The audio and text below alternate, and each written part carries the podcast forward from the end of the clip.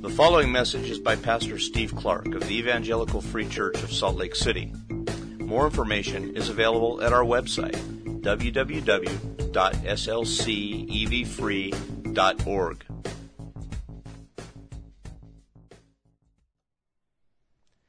That that shows something about your trustworthiness and gives us great confidence that you will in fact come again and be with us in fullness, in the flesh, face to face. We will dwell with Christ and see Him. Not through a glass dimly. Not just in spirit and in mind, but with our own eyes we will see Him and worship Him in thanks forever. God with us in fullness. We thank you for that. Lord, now we are, still here, though, in this world. And I pray that you would come and be here in our midst in your scriptures now, opening them to us, teaching us, talking to us, guiding us. Lord, work in our minds so as to vividly show us yourself, to show us what you have done in the past and Call that to mind as more than a fact. Call it to mind as a real life and heart changing truth. You have to do that. That's a supernatural work. Would you do that, please? And then use that to turn us, to make us different today and tomorrow and the next day. We live here now in need of you to be present with us in power. And so I ask you to do that. By your Spirit now do that through your scriptures in this room. Open our minds and our hearts. Change us to the glory of Christ and for the good of this, your church. Amen.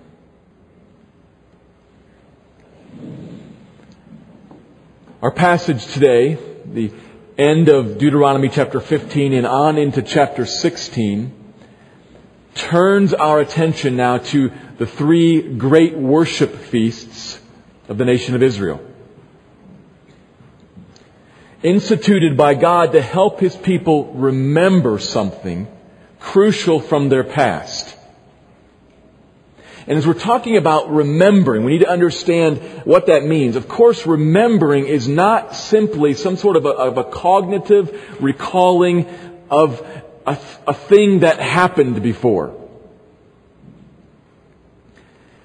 To talk about remembering in this context is to have an issue or a fact or an event remain vivid and alive in life so that it has a, a motivating influence on day to day living. That's what remembering is. And we have to realize this is how God often works in the Bible. There's a little bit of ringing. If I can get the ringing turned down, I appreciate that. God very often, if you've been a Christian long enough, you realize there really isn't a whole lot of new information. You're, you're unlikely to learn something totally new that you've never heard before. So what God is doing with you moment by moment, week by week, year by year is not constantly teaching you new things. He's reminding you, urging you to remember that which has come before and now live in light of that. Constantly he's doing that. The book of Deuteronomy is all about that. Moses is telling them a whole book of stuff they already know. And they're about to enter into the, the new promised land. He's saying, remember all of this so that as you walk into this new promised land, you will live in light of all this. That's his message for us. Constantly, Christian, church, remember. And as you walk through life, live in light of what has come before. So this morning we're going to be talking about things that most of us already know. Remember them. Yeah, I know you already remember. Remember them. Observe in your own life and fight against the tendency to shelve this stuff and live in your workplace and in your family and deal with your marriage issue on Thursday night and, and the financial shortcoming on Tuesday afternoon. Deal with all of that with the resources of life, with this stuff shelved. No. Remember this. And live with it over and in and through everything in life. Remember. So we're going today in Deuteronomy 16. Remember that the Passover lamb has been slain. And you live liberated. Freed from bondage, delivered into the joyous servanthood. Service of the King. Remember that. Now, we don't observe these feasts in exactly the same way as they did back then. We, are not a nation. We're not a nation with a central building and we take animals and slaughter them at this central building. We, we don't do that because Christ, the one who is the end of all of the law, the one towards whom this is all pointing, He has come. And it changes everything. He's fulfilled all of this. But there is still very much here for us, as we will see from the Old Testament and from the New Testament today. We are still to keep the Passover, to remember it. How we do that, I think, will become clear as we move through the text. That's where we're going. Let me read Deuteronomy 15, verse 19 through 16, verse 8. I'm going to read the text and then I'll address some of the details to make sure we understand it before making some observations. Deuteronomy 15:19. All the firstborn males that are born of your herd and flock you shall dedicate to the Lord your God. You shall do no work with the firstborn of your herd, nor shear the firstborn of your flock. You shall eat it, you and your household, before the Lord your God, year by year, at the place that the Lord will choose but if it has any blemish, if it is lame or blind or has any serious blemish, whatever, you shall not sacrifice it to the Lord your God. You shall eat it within your towns. The unclean and the clean alike may eat it, as though it were a gazelle or a deer. Only you shall not eat its blood. You shall pour it on the ground like water. Observe the month of Abib and keep the Passover to the Lord your God. For in the month of Abib, the Lord your God brought you out of Egypt by night. And you shall offer the Passover sacrifice to the Lord your God from the flock or the herd at the place that the Lord will choose to make his name dwell there. You shall eat no leavened bread with it. Seven days you shall eat it with unleavened bread, the bread of affliction. For you came out of the land of Egypt in haste that all the days of your life you may remember the day when you came out of the land of Egypt. No leaven shall be seen with you in all your territory for seven days, nor shall any of the flesh that you sacrifice on the evening of the first day remain all night until morning. You may not offer the Passover sacrifice within any of your towns that the Lord your God is giving you but at the place that the Lord your God will choose to make his name dwell in it. There you shall offer the Passover sacrifice in the evening at sunset at the time you came out of Egypt. And you shall cook it and eat it at the place that the Lord your God will choose. And in the morning you shall turn and go to your tents. For six days you shall eat unleavened bread. And on the seventh day there shall be a solemn assembly to the Lord your God. You shall do no work on it. The word of the Lord. The first section, which is the last part of chapter 15, is some generic instruction given to us regarding firstborns. And the rest of the law has other things to say about firstborns, firstborn people, and how the, the Levites work into that. There are other things about firstborns, but here it's focusing particularly on firstborn animals and the Lord's claim on them and how it is that they are to be sacrificed. They're His. Every firstborn animal. And so, something belongs to somebody else, you can't use it for your own means. You can't shear it. It belongs to Him. You can't work it. It belongs to Him. You have to give it to Him. And ironically, how you do that, how you give it to Him is verse 20 says, is you take it to the place where he chooses to make his name dwell. Echoes of chapter 12. He was going to create a place where his name would dwell. You take this animal that belongs to him there, you offer it to him by sacrificing it, and what does he do? He turns around and spreads a table with it for you. And for others who have need in the land. You give him back his animal and he turns and he spreads a covenant table for you and says, let's eat together and worship. He's a generous God. That's what you do with the sacrifices that belong to Him. You take them, unless, of course, they have a blemish. Because it has to be perfect. Any blemish, blind or lame, or any sort of serious blemish, disqualifies it. You can't bring that as a sacrifice. God wants and requires a perfect sacrifice. You can still eat that at home, but you can't sacrifice it. You have to bring the firstborn, perfect, blemish free animal to the place of God's dwelling and sacrifice it. When? That's what leads us into chapter 16. Various feasts. We're going to look at the first one today. People are to observe the month of Abib. Later it was renamed, but that is the month in the Jewish calendar that falls roughly in our springtime, in March, April range. And to be specific, it isn't the month exactly that they are to observe, it is the Passover that happens within that month. Now Moses does not give a lot of details here because his audience is very familiar with Passover, with what happened and, and more of the things that they are supposed to do at that time. We can read more about it in Exodus 12 or 13. But the Passover marks the tenth and final plague that God poured out on Egypt as he liberated his people from bondage there. God had chosen Abraham and his descendants after him and said, I will be your God, you will be my people, and I'm going to give you a beautiful, bountiful land. However, before that happened, there came about this, this time when they were taken into Egypt and for hundreds of years they were enslaved there. They were trapped there, held bondage. And so, in the timing of God, He said, I'm going to liberate you. I'm going to bring you out. And commanded Pharaoh, let my people go.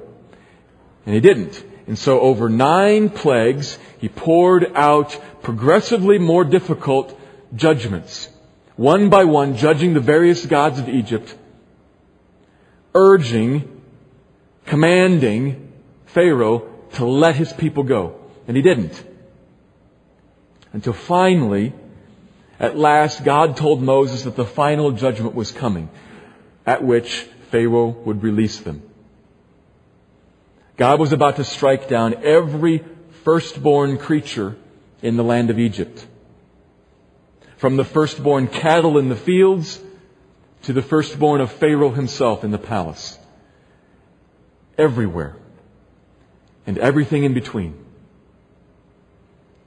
And the only thing, the single only thing that would save anyone from this sweeping judgment, the only way to be delivered from the wrath of God involved a special sacrifice of a blemish free firstborn animal. God gave clear instruction they would be saved if they took the blood of this pure animal, killed it at the appointed time, and took its blood and put it on the doorposts, on the top and on both sides. And only those who were in that shelter, who had hid themselves under the covering of that blood, would be saved. On that night, the avenging angel of God would come into the land of Egypt and pass through every nook and cranny of the whole country. And only that blood on that doorpost would turn him away and cause him to pass over and not execute his judgment on those within. The firstborns in those houses would be saved. And God said, when I strike the land of Egypt like this, you all will be delivered. They will let you go and you will come out. I will bring you out in this judgment. That's what God told Moses to have the people do, and that is what they did. And 40 years before Moses wrote this, that is what happened. They took the blemish-free firstborn, slaughtered it, put the blood on their doorposts. The angel passed through. In the evening, the 15th day, I believe the 15th day, in the month of Abib. Remember the Lord's Passover. Remember it every year, he says, by gathering to this place that I choose and offering there a sacrifice just like the one that was offered back then. And when they offered up and then ate that sacrifice, what happened was they began the feast of Passover. A celebration. Also called the Feast of Unleavened Bread. By both names. And we see that woven here into the text too. Beginning in verse 3, and again, this connects them back to those events that night 40 years before. Verse 3, they are not to eat unleavened bread, and he reminds them of the affliction. They're calling it the bread of affliction. They, they lived in Egypt in slavery, in hard bondage. It is the bread of affliction, but it is unleavened bread because they fled out in haste. God's deliverance was very sudden. He told them to eat with your bags packed, essentially. Because when I act, you will be delivered. There will not be a process anymore. It will happen. They weren't able to wait around, so they had to eat unleavened bread. It reminds them of their affliction and of the haste of the deliverance. And they eat it not only with the main meal, the main sacrifice in verse 2, but also with all the other meals from that week-long Passover feast.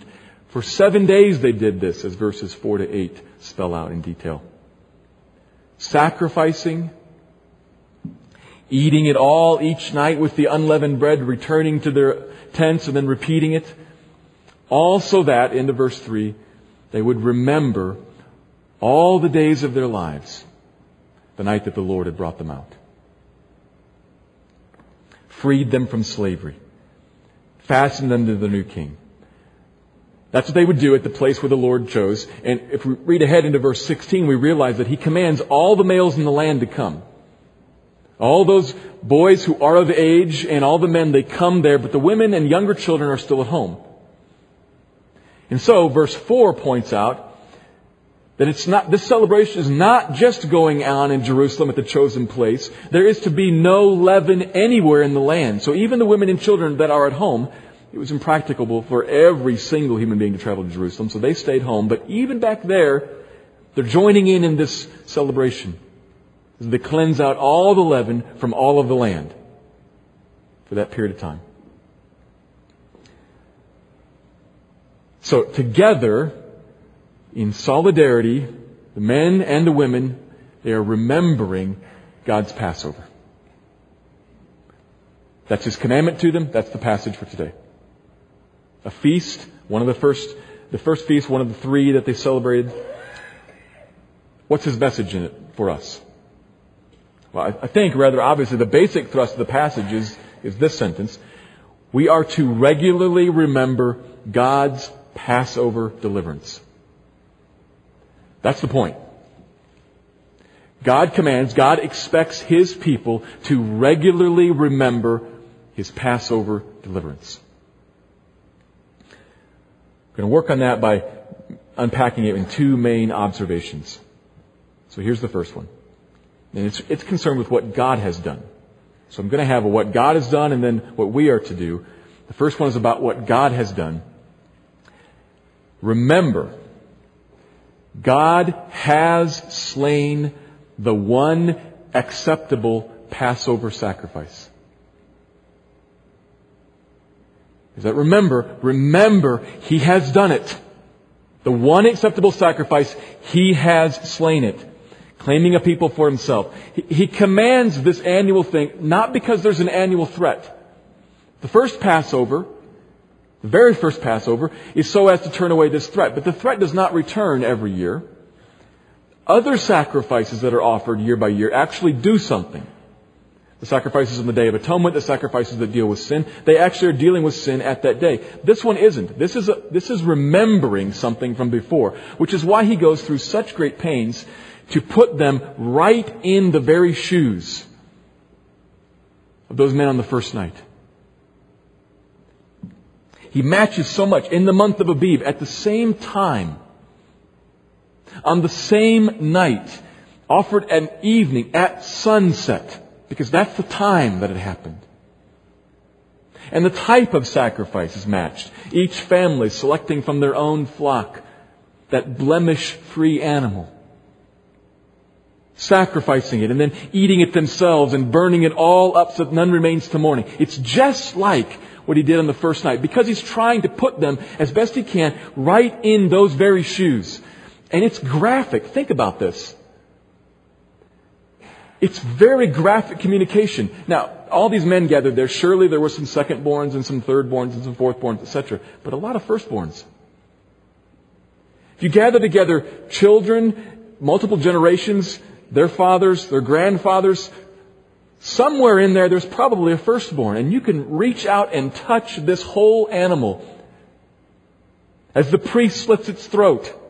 And then you bring it home and roast it you can touch it and then actually you eat it. It's that one or me. That's graphic.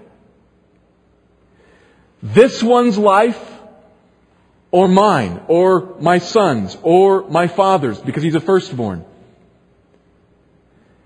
It's graphic. It's gripping. He works to put them there to remind them of what he did and how he did it. I delivered you by offering up a substitute lamb. That one or you.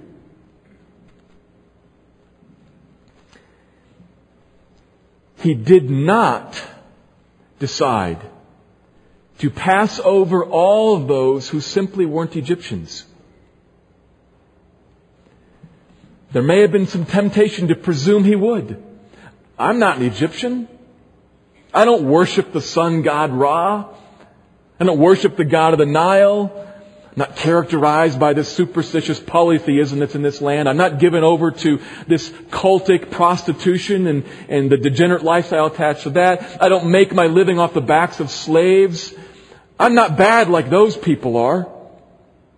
I'm not an Egyptian. Surely his wrath will pass over me. No, it won't.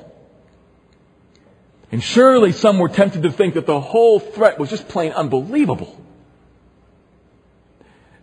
You say that in judgment he will kill every firstborn living thing in the whole country? From the flock in the field, to the firstborn slave in the dungeon, to the firstborn prince in the palace? That's unthinkable. No way. No way is that going to happen. You, firstborn morally and ethically good people, firstborn people who actually are somewhat inclined to believe this God. I mean, we've seen nine of these plagues already. Some people are kind of inclined to believe it's true. Them too? No. Not possible. Unthinkable. And besides, don't you say that this God is patient and merciful and that He's loving? And haven't we seen that? I mean, there have been nine plagues so far, and while He has been stern, He has also continually given us another chance. Surely, this time too. There is no way that He's going to pass through all of the land and kill every firstborn. And besides, if he does, I don't want anything to do with a God like that. Surely some thought like that. Surely some thought that he would spare just people because they were Jewish or because they were good or because they weren't hostile or because they were powerful or because they were poor themselves. like the slaves were. Surely he will cause his judgment to pass over such ones as this. But he did not. He made clearly known his intention to save people by one means. And he made that means clearly known. Take a blemish free lamb, slaughter it, put its blood over your life and hide under it and I will pass my wrath over you and not strike you. And if you do not do that, I will kill. And that is what happened. That is what happened. Which proves it's true. He is so clear about this and so bent on reminding people and urging us to remember, remember, remember every year come back and he puts us right in those shoes that we remember because, get this, not because, just, just so you know, more information, because it is a profound prophecy. From the very first moment that he instituted it, it was going somewhere. It was going to the next year to be observed, and the next year, and the next year, and the next year, creating the cycle of remembrance because he wants to create a vivid pattern that can then be a place for Jesus to step into and make sense.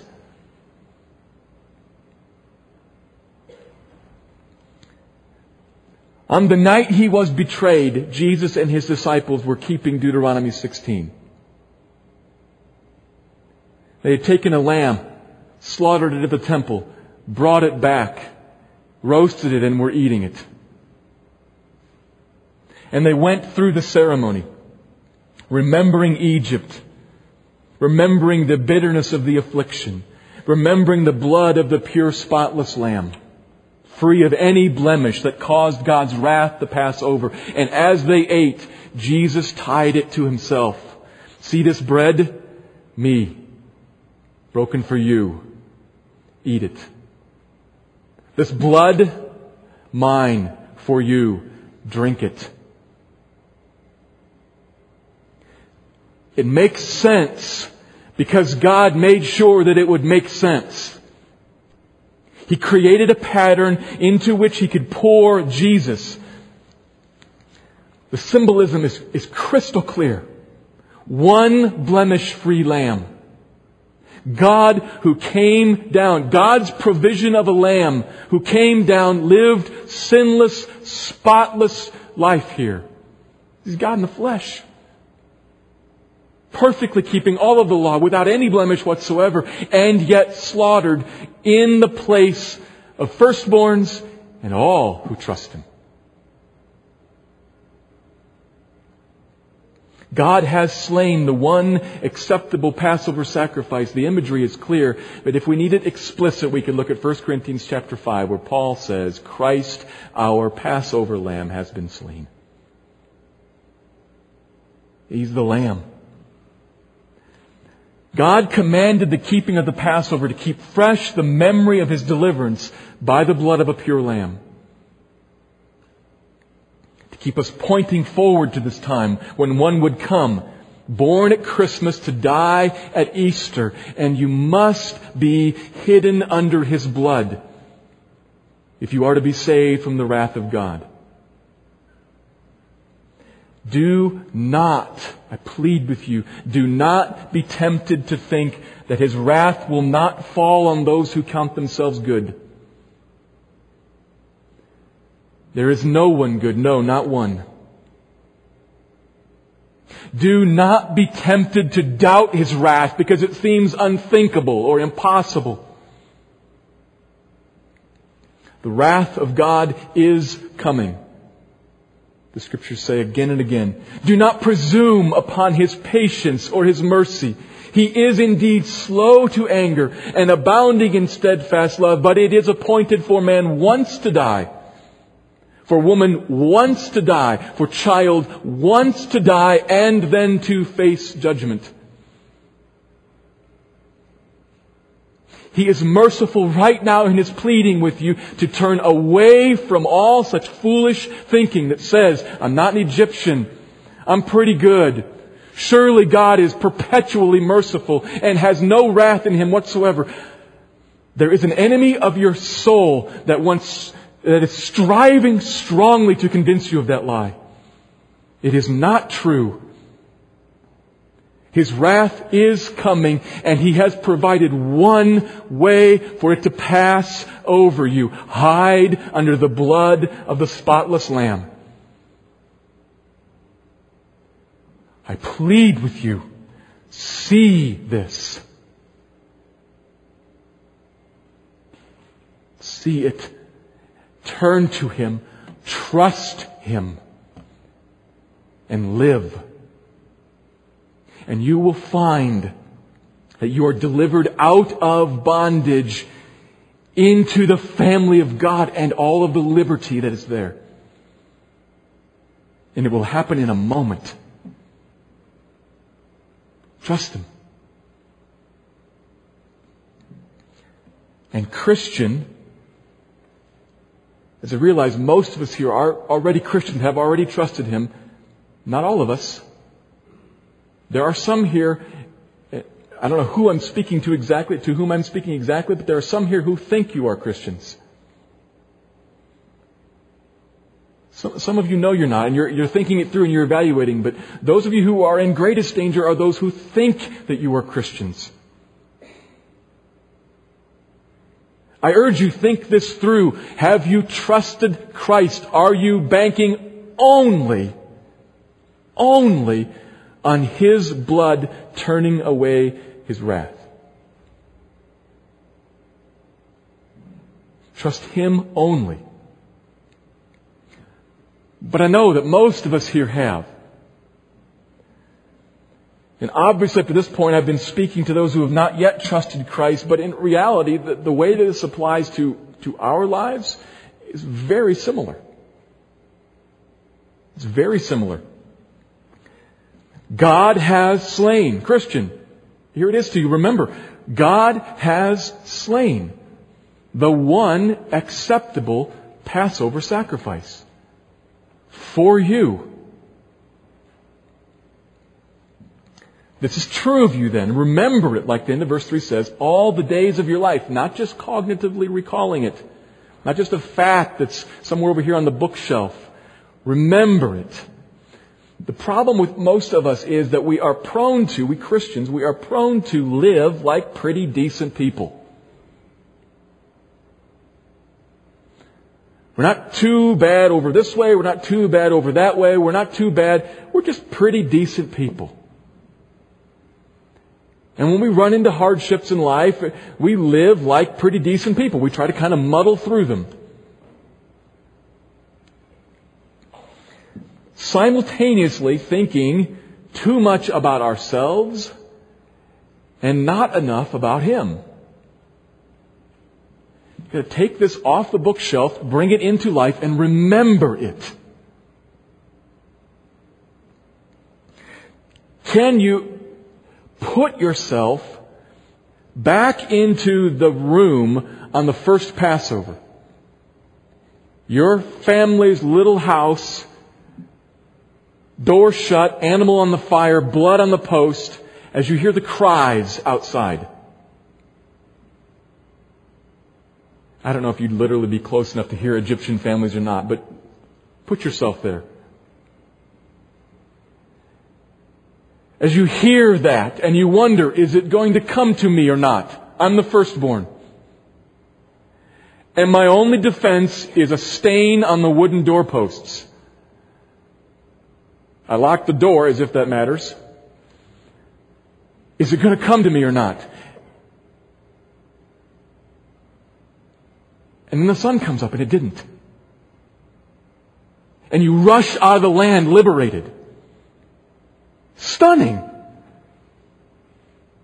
He actually set you free. He actually passed his wrath over you, and everywhere you look is evidence that it fell on the land.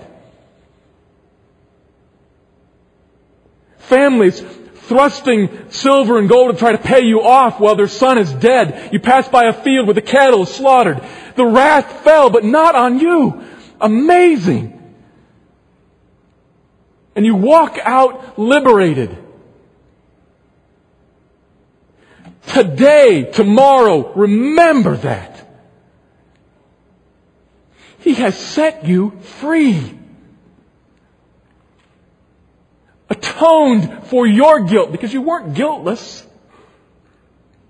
Saved you. What a God! What a God! This will come to bear on, on the next observation that we're going to move to in just a moment, but, but think through just a little bit. So you deal in your, in your life with afflictions still come to you. You haven't been fully delivered yet. That remains for him to return and do that. Afflictions still come to you. What difference does it make to remember his deliverance of you? This, this is, I run the risk of being flippant here when I say it should make you realize I don't have any problems. The flippancy in it is that obviously we do have problems.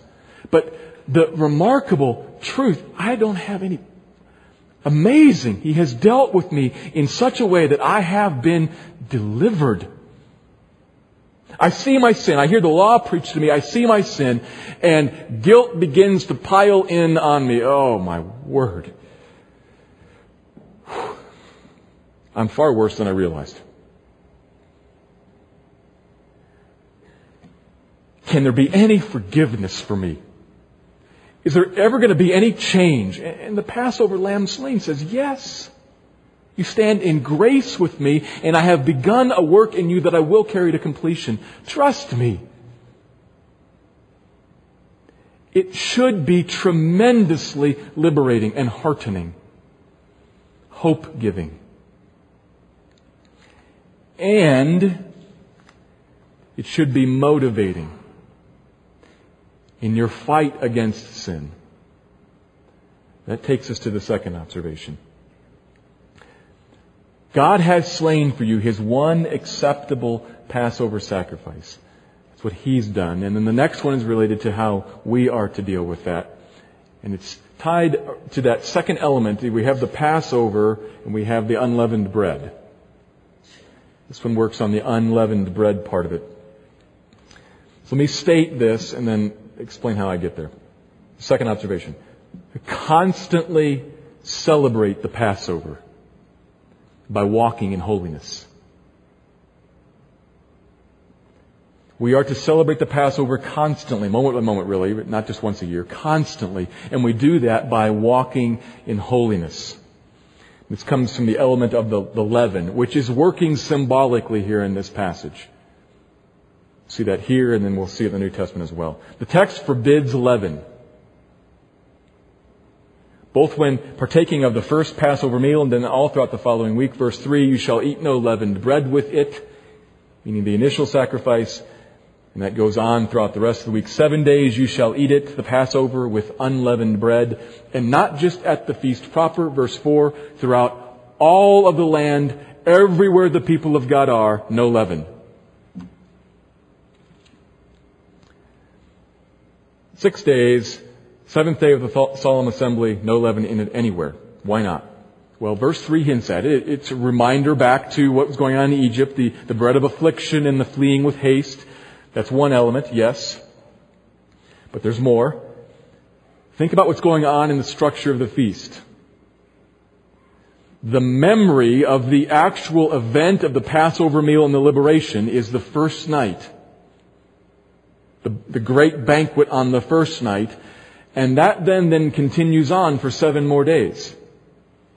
So the unleavened bread, you can see it having just the we're fleeing in haste element on the first night, but, but why is it for the next seven days? Why, and why seven days? What's the deal with seven? Why not till the next Sabbath, perhaps? Seven, because of the cycle of sevens that's developed throughout the Bible, starting in creation itself. Fourth commandment, six days you shall work, the seventh is a day of rest. Implemented in the land and then the loaning principles, we saw it last week. Seven is written throughout the Bible and it's written into life. If you think about it, roughly speaking, the phases of the moon follow sevens. Roughly speaking, the nature of a woman's body follows sevens. Not exactly, I know. Roughly speaking, which is tied to procreation, which is tied to life. Everywhere we turn, we've got sevens at work. And what, it, what becomes throughout the Bible, seven becomes this cycle of perfect, full, whole life. So what do we have at the Passover? An elaborate, symbol-laden main event followed by a perfect cycle of life that is without leaven. Let's think into the leaven then. What does it more broadly represent? Well, commonly we just think of leaven as that which makes bread rise. Yeast is a, a form of leaven. There are others as well. It has a little bit more to it than that in the Bible. There are several texts where God forbids leaven to be associated with sacrifices. In some way, he regards leaven as being impure. Perhaps because of how it works. Leaven is fermentation. And when it's added into something, it causes it to break down. Chemical level, I'm not a chemist, so I don't know the details there, but at a chemical level, it causes things to break down, to ferment. Maybe that's why God doesn't want it added in to what is offered as a sacrifice. In some way, it causes disorder. It causes a breaking down, a destabilizing. So he forbids it from the sacrifices, and here in the feast he says, cleanse all the leaven out of the land. So put that together. We have Passover, the event of God's deliverance, followed by a week, a perfect life cycle in which there is no destabilizing impure leaven. Which I say, walk by holiness. Where do I get that? 1 Corinthians chapter 5. Turn to 1 Corinthians chapter 5. We've been in this chapter before. It's in the New Testament, maybe 7,500 pages from the end. And it's hard not to think that while Paul is writing 1 Corinthians chapter 5, he has his mind in the book of Deuteronomy because this is the second time this chapter has touched on something that we've seen in Deuteronomy. We were here a few weeks ago. We were in Deuteronomy chapter 13, and we saw Paul taking a phrase from Deuteronomy 13 to address it to the Corinthian church and tell them how they should deal with the sin that was in their midst. It's the same sort of thing again today. 1 Corinthians 5, starting in verse 6. Speaking to them, your boasting is not good. They were proud of how tolerant they were of sinful alternate lifestyles in their church. Your boasting is not good. And then he pulls an illustration out of regular life. Don't you know that it only takes a little bit of leaven to influence the whole lump? You only put a little bit of leaven in there and the whole thing gets affected. So you shouldn't be boasting about this sin. It only takes a little bit of sin to infect the whole batch. Rather than boasting, verse 7, here's we start to turn towards our passage. Cleanse out the old leaven that you may be a new lump, as you really are unleavened. For Christ our Passover lamb has been sacrificed. Follow that. You are unleavened because Christ the Passover lamb has been sacrificed. When he was sacrificed, he did something that cleansed you of all leaven that wiped you clean when Christ was sacrificed. Verse 8, let us therefore celebrate the festival. How do we celebrate the Passover festival? Let us therefore celebrate the festival, not with the old leaven, the leaven of malice and evil, but with the unleavened bread of sincerity and truth. That is, let us celebrate the festival by walking in holiness. Paul ties leaven to the former way of life. And that old leaven, the old man, if you will, the old nature has been cleansed from you. You've been liberated from that. That's happened when Christ was sacrificed. Therefore, walk with the old leaven cast off.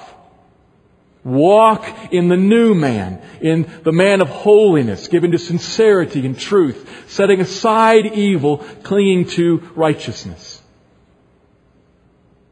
That's how Paul applies the Passover.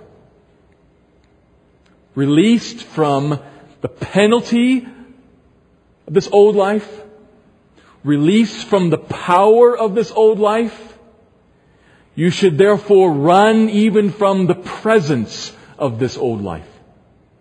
Cleanse out all the leaven. Now, just to be clear, let's just wipe away the symbolism. You see how the symbolism gets us to here. That's in Paul's mind. He reads the Passover and he understands the leaven issue in God's mind to be about heart things. Evil and malice and truth and sincerity. And he says when you cleanse out the leaven, you're cleansing out the old. When you bring in the unleavened, you're bringing in the new. That's how he gets there, but let's cleanse that aside just to be really clear. What he's saying, because Christ has been slain, walk in sincerity and truth. Remember the sacrifice of Christ. Walk in light of it in holiness. Is that clear? He is not setting this on the shelf and urging you to obey from your own power, by your own might, you know, really suck it up and get it done. He's not doing that. With this right here in the picture, together, because he has been slain, walk in holiness. Because of Christ's death, and what that shows you about God. His goodness to provide a lamb. His goodness to forgive you of sin. His revealing of His character. His drawing you into relationship with Him. What it shows you about God. And then supernaturally what it gives you in your heart when you're connected to Him. That is the root of then walking in obedience. Which says you can't walk in obedience without remembering the sacrifice. So, Christian, what am I going to ask you? Am I going to ask you, are you walking in holiness? What am I going to ask you, do you remember Christ crucified? I need to ask you both, but I need to ask you the latter first. Do you remember Christ crucified? I know you all remember. Nobody, nobody can forget that. But do you remember? Does it live in you? Right here in front of you? Because the next question then is, are you cleansing out all the leaven? Are you walking in holiness? And you can't get to that without first remembering Christ crucified. Another way to put it, preaching the gospel to yourself.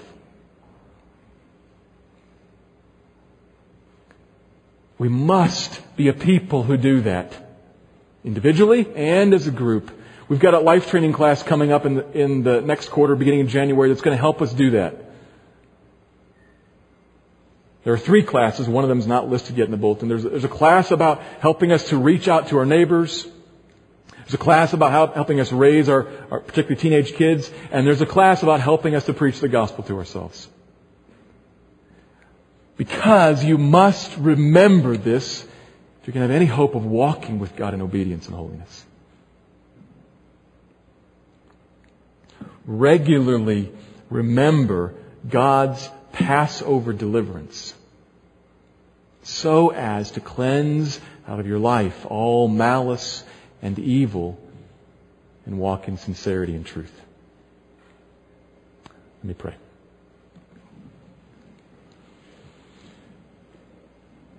Father, I pray that you would speak to us and at, at, this moment, but perhaps more importantly, that you would speak to us on Thursday and next Friday night, and that you would remind us. Lord, most of us here are, are your people. We have already been made unleavened in our standing before you, but we struggle to walk in that. And so I pray that you would help us, Father, by reminding us of the Passover lamb slain, of guilt removed, of fellowship established, of power by the Spirit made available to our hearts. Remind us of those things. Turn us towards them. Cause us to seek them, to trust you in them. We are your people and we need you to move on us. So Father, I pray help us. And Lord, I pray for those here who don't know you. I pray that if there are some here who don't know you but think they do, would you open their eyes to that and reveal it to them, convict them? For those here who don't know you and know that, Lord, would you show them the, the danger of your coming wrath and the hope of your Passover lamb? Make that apparent to them. Make it real to them. Draw them with it, I pray. Do your work here for your glory, the good of us, your church, for the spread of your kingdom in the world.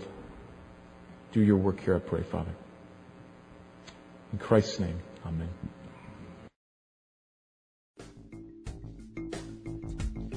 Thank you for listening to this message by Pastor Steve Clark of the Evangelical Free Church of Salt Lake City in Salt Lake City, Utah. Feel free to make copies of this message to give to others, but please do not charge for these copies or alter the content in any way without permission. We invite you to visit our website at www.slcevfree.org or call us directly at area code 801 943 0091. Our mailing address is Evangelical Free Church of Salt Lake City, 6515 South Lion Lane, Salt Lake City, Utah, 84121.